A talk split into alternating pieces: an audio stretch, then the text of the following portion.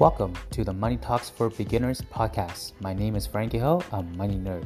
Each week, you'll hear me talk about different ways to use money more effectively in your daily life to become a smarter finance person. Thanks for spending your time with me today. Now, let's talk about money. Welcome to the 16th episode of Money Talks for Beginners. Today, we are going to look at what our active investment approach, what our passive investment approach, the pros and cons for both of them, and which one makes more sense for you. So, first of all, I want to tell you that when I'm talking about the active and passive investment approach, I'm not talking about active inv- mutual funds or passive mutual funds like index funds and ETFs. I'm talking about the actual approach um, for people who are investors and traders in terms of how they invest or trade their money. That's what I'm talking about when I'm talking about active and passive investment approach. Because um, just in case you guys are mixed up, active mutual funds and in ETFs and index funds and stuff like that. Um, overall, as I mentioned before in my previous episodes regarding uh, that topic, I'm more leaning towards obviously um, index funds or e- ETFs and stuff. But of course, there are also pros for active mutual funds. But I, if you are an average Joe, I would, uh, I recommend you actually do more of the passive mutual funds like index funds and ETFs because you might not want to spend the time to and the dedication to do to pretty much invest your time into it. But for this actual episode, I'm actually talking about the actual investment approach for individuals, um, investors, and traders, and how they approach it. So, investment approach is, as I'm in for this episode, is really about um, how people invest their money, how they approach it, and how they go do it. So, first of all, let us talk about um, what our active investment approach. So, active investment approach is just like the name sounds like. You are actively looking and actively managing your securities in an attempt to outperform the market or a specific index like the S&P 500, Nasdaq, um, TSX um, index, any and, and, any other index that are in other major um, stock exchange um, countries. So, um, some of these investors will try to attempt to outperform the market by timing the, the market by seeing when is a good time to buy and sell the securities on a short and medium term to take advantage of any short term trends, news, and any other factors that they can take advantage of to give them a competitive edge in order to buy and sell these securities. These people are more of a, on the trader side, so they can be um, a scalper, they can be day, uh, day traders, they can be position traders, or even a swing trader. So it depends on how you do it yourself. Um, and how much time and stuff like that. Um, you can be a different type of traders and to take advantage of the market to take advantage of the market um, in order for you to profit. And of course, as I met this, uh, I talked about the different types of traders before in other previous episodes. If you want to, you can re- refer back to previous episodes talking about the different types of traders that are out there. Another type of um, active investors or active investment approach people are the people will buy individual securities um, in order to attempt to outperform the market. So a lot of these people would analyze a stock really heavily. So they would spend a lot of time looking at companies that they think in the long run will outperform the market by um, a very big margin. For example, is uh, the latest one would be like Tesla, or even before that, like the FANG stocks. Uh, if you looked at it, if you just buy the FANG stocks, you would outperform the market by a very um, healthy or very nice margin. But of course, most of these stocks also have a lot more volatility. So you also you need to make sure you have the conviction and you have the risk tolerance and of course the heart and the strong enough your own uh, financial situation in order to bear um, having the ups and downs of the market. So some of these stuff, some of these people Obviously, if you bought it at a good time, you would have profited greatly from buying these individual stocks. imagine if you bought Tesla when it was like $200 and went to $2,000 and then the stock split. And then so you would have made at least minimum like 10 times, 10x times. So of course, that would very positively change your portfolio, your mostly stock portfolio, and maybe even help you change how you view the world, and obviously give you gave you a lot more money to work and to do other stuff that you were thinking of doing. For the future, of course, that would change your world for the better, and knowing that you outperform the market obviously makes you feel very good and makes you feel like a genius too at the same time, which is great. Uh, but of course, there are also the flip side where a lot of investors or, or a lot of people that bought individual securities. Um, think of like investors that bought like Lehman Brothers, DD, Nortel, and a whole lot of other companies that failed. Um, that they it also changed the world, unfortunately, but for the worse. So obviously, uh, it look is uh, based on what I'm saying already. You would have noticed that being an active invest investor takes a lot of work and takes a lot of uh, devotion and you have to dedicate a lot of time to make sure your portfolio is up to date and you are you know what the heck you're doing too. Um, most active investors have two types of asset allocation. There is the, the strategic asset allocation and there's the tactical allocation. So the strategic assets allocation is more of a long-term um, assets allocation.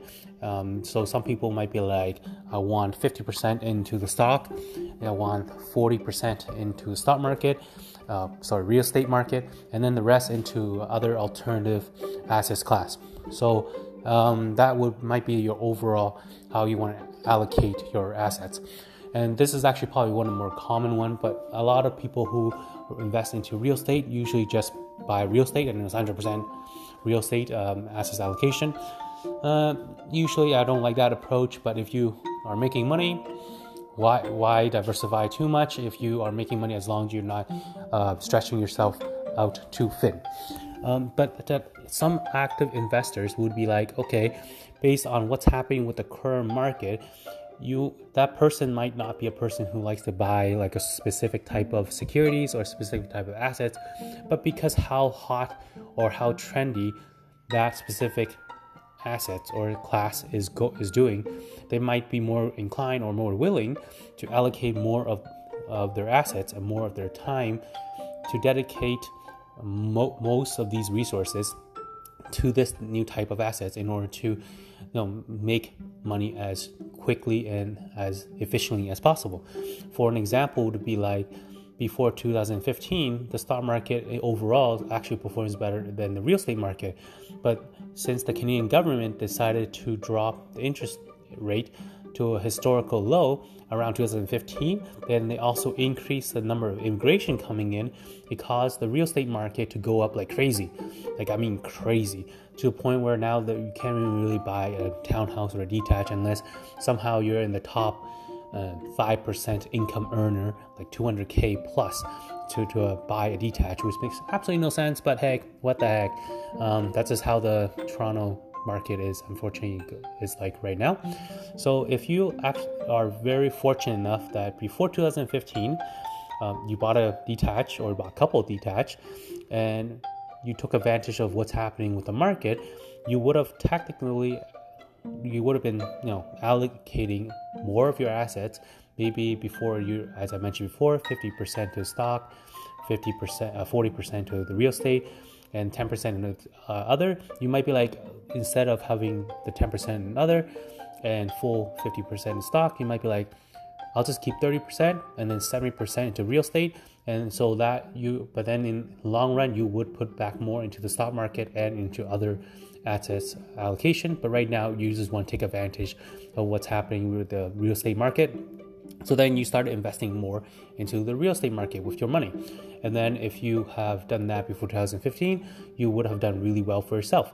Because in 2015 the a single detach is probably like 400 500k and now it's around 1.5 1.7 mil, million for the same detached that was only five to six years ago. And to be honest, market price is really how much the market or people are willing to pay for it. Since people are willing to pay such a crazy amount for a detach, great for them if they have the money, but it's just kind of um, crazy for me. And of course, you have to stay up to date with the current trend, with the current market, in order to uh, properly t- uh, allocate or reallocate your assets in order to take advantage of any opportunities that comes up as an active investor. So if you have the confidence and you kept your ears and eyes open, you could have been also been one of these active investors who allocate more of their money into real estate um, for the last couple of years, and you will profit greatly from it. And lastly, the one of the things that a lot of active investors would do is they will spend a lot of time to understand the securities they're holding, what are the factors that might affect their overall portfolio, how to manage risk and rewards, and they will look at what's what is happening with the overall fundamental, technical, the trend analysis, and the macroeconomics for each individual securities and assets class. So overall, for most serious active investors, they t- tend to have a much better understanding of how the market works, and a lot of them will adjust their investments in order to maximize returns and reduce risk because most active investors or active investment approach styles tend to be a lot more flexible um, in terms of adjusting the portfolio, in terms of um, adjusting things in order to make sure it maximizes their needs to um, make sure they won't you know, lose as much money or they'll profit from any situation that comes up. One of a very famous example I will give are it's like the financial crisis in 2008 when Michael Burry, the guy that's on the big in the movie The Big Short, when he started to essentially short the housing market before 2008, before the, the crash, and then that's an active investment approach. He actively find uh, credit swaps and any other things that he, when the housing market collapsed, he would profit greatly from that event. So, but in order to do that, he has to understand how the market works and how everything um, works put in together in order to come up with that thesis. But if you are a passive investment uh, person, then you would have never noticed that they would be coming. So I guess that's one of the um, things that active investors uh, would also look at. They will look at pretty much everything around the world and try to get uh, as much profit from it as possible and also to reduce their own risk as much as possible. Uh, so, of course, what are the pros and what are the cons of an active investment approach? The pros of an active, active investment approach, as pretty much I pretty much mentioned very many many times, are it's active investors um, have a much better understanding of what's happening with the market, what's the current trend, the current macroeconomics. They know understand. They usually understand how to control risk better. They usually understand the characteristics of the securities that they are holding. Um, they understand that high risk does not always equal high potential returns for the securities, and essentially most active investors are a lot more flexible um, than just passive investors. The, uh, and of course, the main benefit is for an active investment approach is you can decide what you sh- what your portfolio should look like, and you will adjust according to your needs and your financial situation, the current financial environment, and anything else that you want to put in consideration. You can you'll be the one making all that decision. But if, as a passive investor, you wouldn't be making any of those decisions. Those decisions usually are made by the portfolio manager that's in charge of the index funds or the ETFs and stuff like that. And of course, the pros also is you have if you do it really well as an active investor, you have the potential to a lot make a lot more money compared to a passive investor. Of course, the opposite is also true because the cons are if you are an active investor but you're not really good at it or you don't really spend too much time looking at it, then you might be trading too much and you're looking at just the short term too much and you, you forget about the long term and you might have traders regret or you might pick the wrong stock and you lose a lot of money in the long run. And the, unfortunately, the likelihood of, of underperforming in the market in the long term is actually quite high, especially after adding in transaction costs. And if you are consistently underperforming the market, usually you will get pretty annoyed and you feel pretty pretty shitty and you think like what what the hell is wrong? And then you might think even that the stock market is, is a scam. Um, it's not really a scam. It's just that you're not doing a good job at playing the game. Um, so you must make sure that you have the conviction in order for you to actually be an active investor or actively invest your money um, also of course you have to stay up to date with your skills with the news and just so we can make sure you don't increase your chance of losing more money. So those are the pros and cons essentially I can think of on top of my head. And now uh, we are going to talk about the passive investment approach or passive investors. Passive investment approach or passive investors usually create a strategic investment plan and then they just stick to it through thick and thin, regardless of what is happening with the market, and just let the market do its thing. Most passive investors are not really look are not really looking to actively beat the market.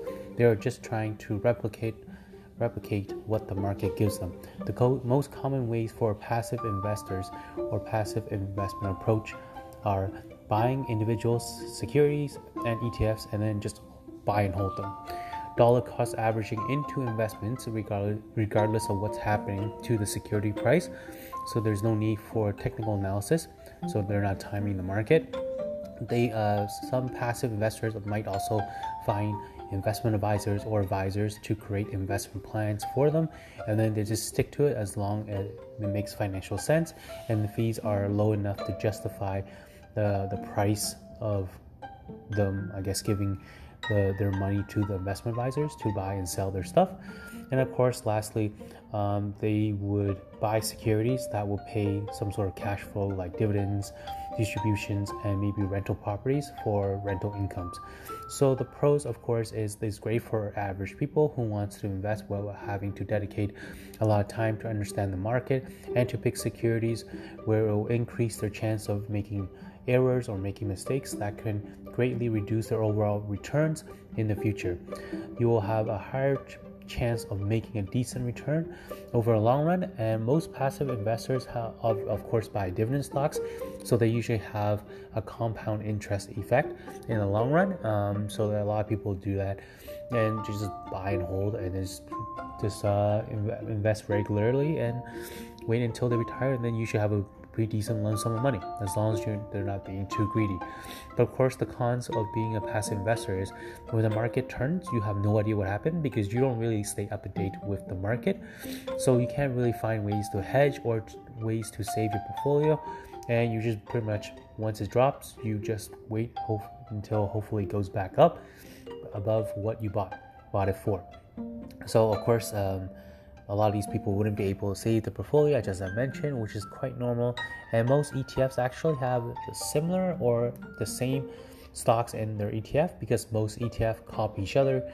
So when the market goes down, there's no way to protect yourself from it too. So that's the only problem with uh, passive investment style. However, in my opinion, I think you should use a mix of both passive investment approach and active investment approach. Like you can do 60 or 70 percent invested into ETFs or stocks that you plan to just buy and hold, and the rest you, you can invest into more aggressive securities. But of course, uh, you have to make your own choices. When the market is high, you might not want to actually invest into ETFs because it might be too high already by now, by then. But if, if the market is relatively low enough, then maybe you would invest more into ETFs or more individual stocks, knowing that there's a high chance of you making a potential decent return in the long run.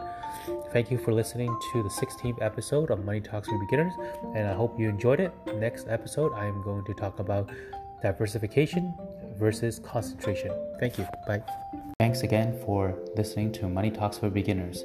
My name is Frank Hill. I'm Money Nerd. Uh, if you are interested uh, or to want to hear more content about Money Talks for Beginners, please consider joining the Instagram for Money Talks for Beginners.